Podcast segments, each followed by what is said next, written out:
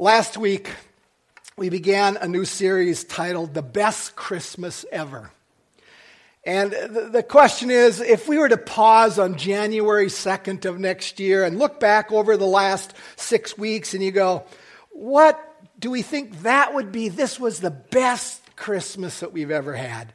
And you go, what would it take for that to happen?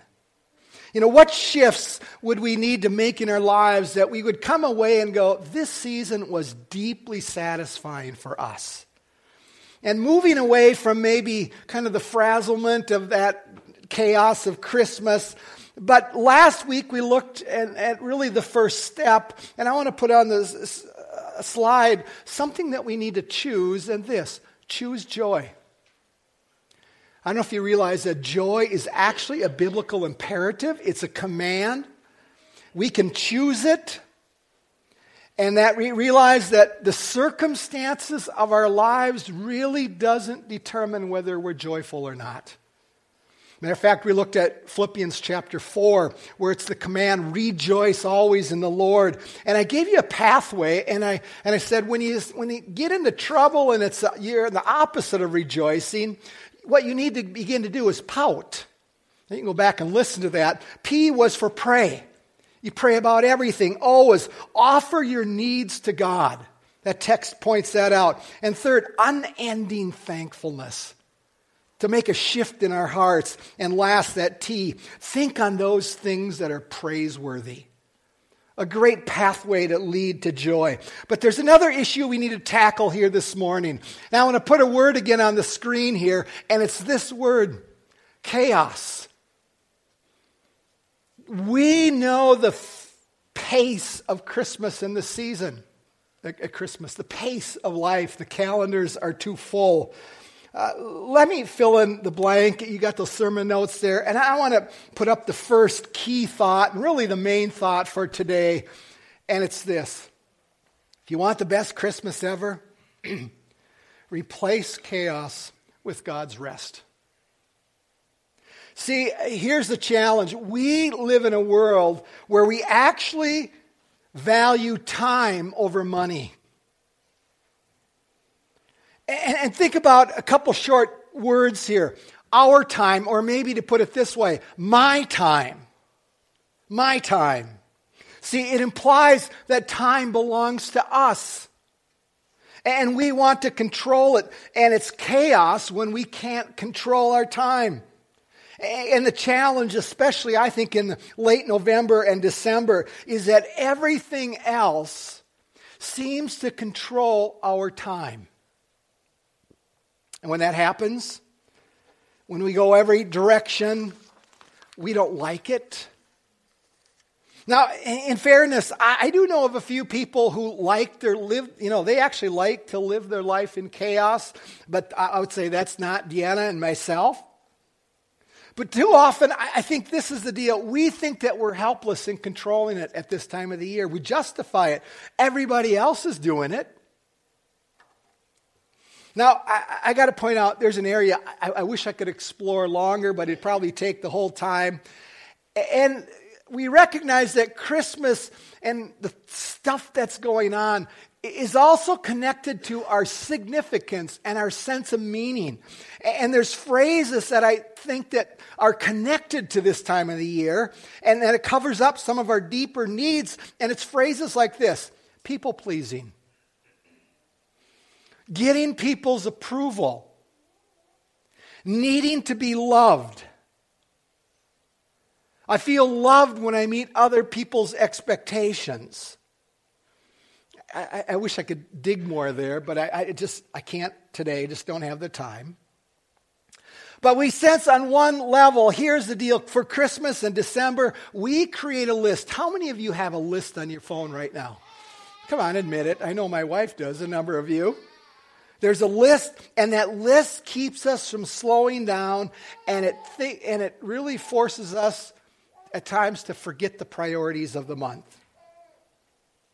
And I think it's not all that easy all the time. Because I don't think it's natural for us to stop and ask God, what do you want in the midst of this month for us? For us. Because let me give you a hard, I think, a hard truth here that we just have to admit. It's this for your notes that the chaos and the crowded calendars are detrimental to our relationship with God if we allow it. We just have to admit that this time of the year, when it comes to the busyness of the schedule, that it, I think it plays into the enemy's hands. And I don't think Jesus ever intended for us to have holiday chaos where it clutters a relationship with Him. Turning your Bibles to Luke chapter 10 this morning. A well known story. And it's pretty evident, I think, quickly you're going to see how it fits into a calendar that's too busy. Luke chapter 10, verse 38. Look how it reads. Now, as they went on their way, Jesus entered a village, and a woman named Martha welcomed him into her house. And she had a sister called Mary who sat at the Lord's feet and listened to his teaching. But Martha was distracted with much serving and getting ready for Christmas. Okay, I added that in there. And she went up to him and said, Lord, do you not care that my sister has left me to serve alone? Tell her then to help me. But the Lord answered her, Martha, Martha, you are anxious and troubled about many things. But one thing is necessary. Mary has chosen the good portion, which is not to be taken away from her. Now, I, I need to give you some context of this a little bit. It, it broadens our understanding of the passage. First, the they in 38 is Christ, the disciples, but this is just coming off a missionary journey where Jesus sent 70 away basically to train them in discipleship. And this is just right after that. So when it says they, we're not sure how many people. It could have been a couple, but I suspect there's actually more. It's a little bit more than we anticipate as well. Uh, so I don't think it's a small group. And, and why? It's because Martha was feeling the urgency of needing to prepare for this group of people. But also another piece to it the word welcome. When we think of that word, we just think of a casual greeting, okay? But it's much more than that back then. For them, it was biblical hospitality. And your home wasn't just to have a quick gathering, it was to make them feel restful and cared for and actually feel honored. So it went beyond just a quick meal. It was broader than our understanding, again, of just something happens. And, and matter of fact, it was an almost an unwritten expectation that you might have to actually invite them to spend the night. Understand, there weren't a lot of holiday inns back then.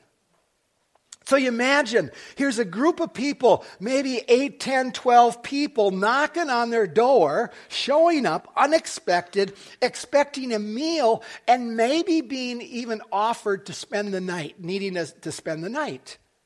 So recognize what Martha was doing. This was a noble task. It was genuine caring.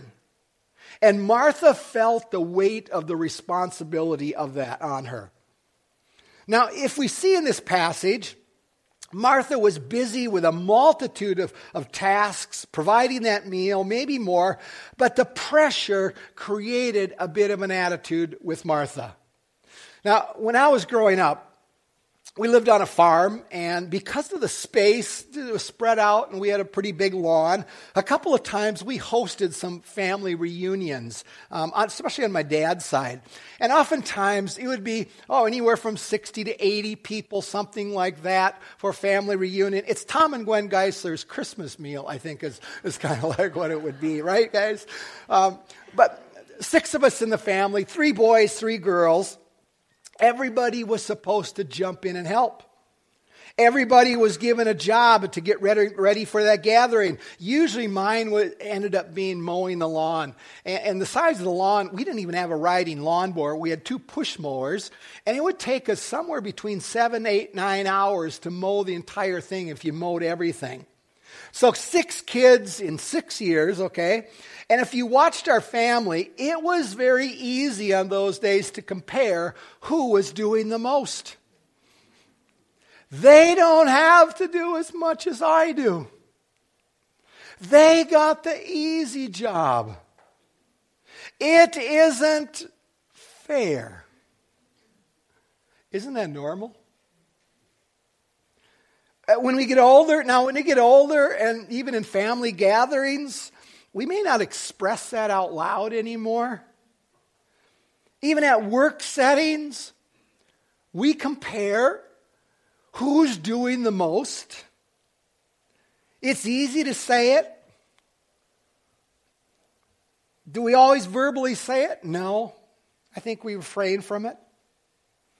Even wives, you see your husband sitting in the chair this afternoon watching the Viking game, and you're getting ready for the Christmas gathering. Do you say something? Do you say something at that point? Do you, do you give the look? Guys, we just have to admit that one of our spiritual gifts is to be a slacker when it comes to company coming. But somewhere in this passage, hidden, Martha is telling Jesus, it's not fair. It's not fair. I'm doing all the work. Mary is the slacker.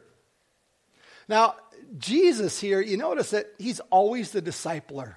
He's always discipling people. He's presenting these two women complete and mature, wanting to move them to a new spiritual place. It's a great example of mentoring and what, how that works and what, what's happening spiritually influencing someone else. But Jesus is taking this situation and he's influencing these women. And he's making disciples at this point, okay? But as I was pondering this issue of, and just watching Jesus, really, this is a disciple making moment. I had a thought that struck me, and I, I want to share it with you. It's a frustration, it's a pastoral frustration. And uh, seen this for years. And it's about the issue of this time of the year with ministry and disciple making. And I'll be open here. And I'll put it this way it's easy to put intentional and personal disciple making on hold for six weeks during this time of the year. And I'm not sure that that's what Christ wants. See, the Christmas chaos gets in the way of mission in our lives and even in churches. But let me keep going. Discipling Mary and Martha is the response of Jesus. And we see that in this story that it applies really, I, I think you're going to catch it, to us uh, in our Christmas season here. Look at verse 42. I don't have it on the screen. But in verse 42, there's that phrase, but one thing is necessary. Martha, there's only one thing necessary in life. And Martha, Mary has it figured out, and you don't. So here's a gathering with all the expectations. Mary has it figured out. Martha, you don't get it. But rather than just blurting out and telling her, Jesus wants Martha to see what's important by looking at what Mary did. What was Mary doing? She was sitting at the feet of Jesus and listening to his teaching. In your notes, first application here for us. You want to replace chaos and too much busyness for rest at this time of the year? Don't forget to focus on the things that are eternal. The things that are eternal. Now, how do we know that sitting at the feet of Jesus is eternal. Notice in the phrase, the passage says this in 42 which shall not be taken away from her. See, that's about focusing on the things that are long term and into the eternity. So, do we want to get rid of chaos and move toward a place where we can say this is the best Christmas ever? Here's a question in your notes to ask I think it's a legitimate question this time of the year. Is what I am fretting about eternal or temporal, temporary? Is what I'm doing, what my family is doing, is there eternal value to it? See, is making sure everybody's happy with just the right Christmas gift that we've spent equally really about the eternal? See, which is a more eternal value? Making sure that our kids have just the right gift or taking time to pray for them and their hearts and where they're headed spiritually? See, does fretting about every detail concerning the Christmas gathering, does it really have to do with anything about eternal? Now, I'm not saying that all stuff is bad. I'm, I'm not trying to be the Christmas Scrooge here, okay? But if it's not connected to the eternal and you don't have the time, just maybe we shouldn't be doing it. And maybe we just need to slow down and allow some margin, margin I was going to say margin, margin in our lives for the eternal. Mary had chosen the good portion. What was the good portion? It was Mary's attention given to Jesus and sitting at his feet, listening to his teaching. And the words that were out, coming out of his mouth, they were words that were eternal and would last. Let me give you a second application. Getting rid of the chaos and replacing it with real spiritual rest. Number two, leave room in your schedules to listen to Jesus. Uh, look at for 39. Look at the verse. And she had a sister called Mary and sat at the Lord's feet and listened to his teaching. Now, just stop and ponder that for a second. Mary, now she had advantage. Jesus was in front of her. But people were in the room, and Jesus is the discipler here. Mary hit the pause button. I should do it with a mouse. Hit the pause button and put on pause some good things so she could listen to the Christ that was in front of her. So, how about us? When the holiday pressure comes, are we willing to pause it and listen to Jesus? And, and can we just admit that when the chaos and the season and the pace of life picks up, oftentimes the first to go is our quiet times, is spending time with Christ, with Jesus. But here's where I, I, think, if we're honest, when you talk about the word rest here, we don't always equate resting and spending time with Jesus. We just don't view that necessarily as restful. See, when we think of rest,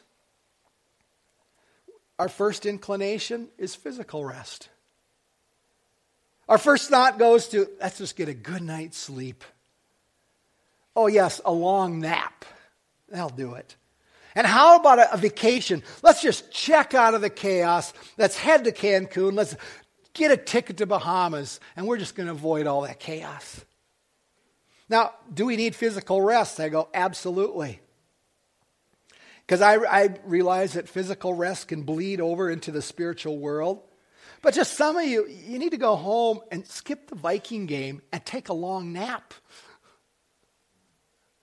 You're not laughing. That maybe it's hitting home. Don't worry about them. Now, yeah, I know there's benefits to rest for sure. But if our goal is to have a best Christmas ever, it's got to be more than just the physical aspects. See, I think we're missing, if it's just physical, we're missing out on something. Now, Mary had an advantage again. She had Jesus in front of her. But is not the Spirit of God within us? Doesn't that count? And the Spirit of God is powerful and profound. And He can remind us of eternal things if we're sitting quietly in front of Him. But let me give you a third application. Let me keep going here. I think you know this intuitively. Number three, busyness can be hurtful to relationships that matter. See, do we believe that Jesus really wants a relationship with us? More than just attending church on a Sunday morning. He wants us to have a life giving relationship where He gives us life every day. And He's inviting us to this. But it's through this, through the Word of God, that we taste of it, that we drink of it, that we chew on it, that we build it. It's the pathway to a relationship with Jesus. So maybe this week, how about going out on a date with God? Go to a coffee shop and just bring your Bible. Or maybe you need to when the kids are napping, rather than doing Christmas stuff, just sit down in the chair, pull out the Bible, and just read. And just read. Sit at the feet of Jesus. But let me go down another piece to here and on this issue, because realize that single, this doesn't apply to you. But I know this the holidays often hurt marriage relationships. There's usually a spike in counseling after, over the years, with marriages. See, with the chaos, people don't have time to actually offer a relationship with their spouse. Plan a date. Go have some ice cream with your spouse. Maybe you need to skip one of the Christmas things and spend time with your husband or your wife. Get a babysitter. See, now I, I recognize the marriage technically isn't eternal. Marriage ceases when heaven begins. I don't know if you realize that. But in the eternal sense, it is because the relationship between a wife and a husband is supposed to reflect the relationship between Christ and the church, and that is eternal. Don't miss out on that. It can add to the foundation of a great Christmas. But let me go back to Martha. What would have been the worst thing that could have happened if she would have been late for the meal?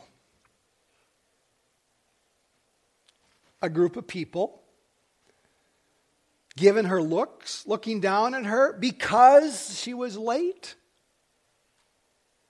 And realize this what would Jesus have done if he would have seen that? He would have gone after them if that would have been their attitude. So maybe if, if it's you, if this is your family, maybe figure out how do you slow down enough to focus on the eternal. Maybe instead of the big spread, you get some you bake pizzas. That gives you some more margin in your life. Is that even a viable option? See, during this season becomes a time, a period to work so hard to please everyone, including the self. We just have to admit that. And, and I know traditions can be helpful, they can be fun, but they don't always fit the eternal. Is the only reason for the season to keep grandma happy? And you go, no. See, what do you think Jesus' reaction again eh, in this bustling that was going on? What would he do as he looked at our lives in December? There's one more application here. Look at verse 40. It comes from this. But Martha was distracted. That word distracted with much serving. Martha couldn't rest. She couldn't fit, sit at the feet of Jesus because of distractions. Number four, be intentional. To identify distractions, even the ones that are good. See, serving here for Martha, it wasn't evil, it was bad. Matter of fact, you would actually put it into the label of being good but it wasn't best. Therefore, Jesus put that into the category of a distraction. And Martha had lost focus. Can we stop and identify some of the distractions? Let me give you some practical suggestions I think that fit during the season. Move toward rest, move toward something different. The first one is this reset your expectations. And oftentimes they're internal ones. And ask, is this eternally focused? If not, lower them. Ask, do I have the time and the energy to actually make it happen?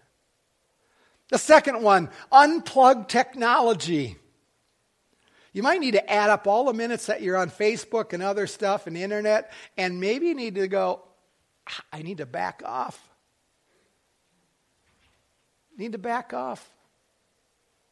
Here's a third suggestion start your Bible reading plan in December rather than waiting toward January.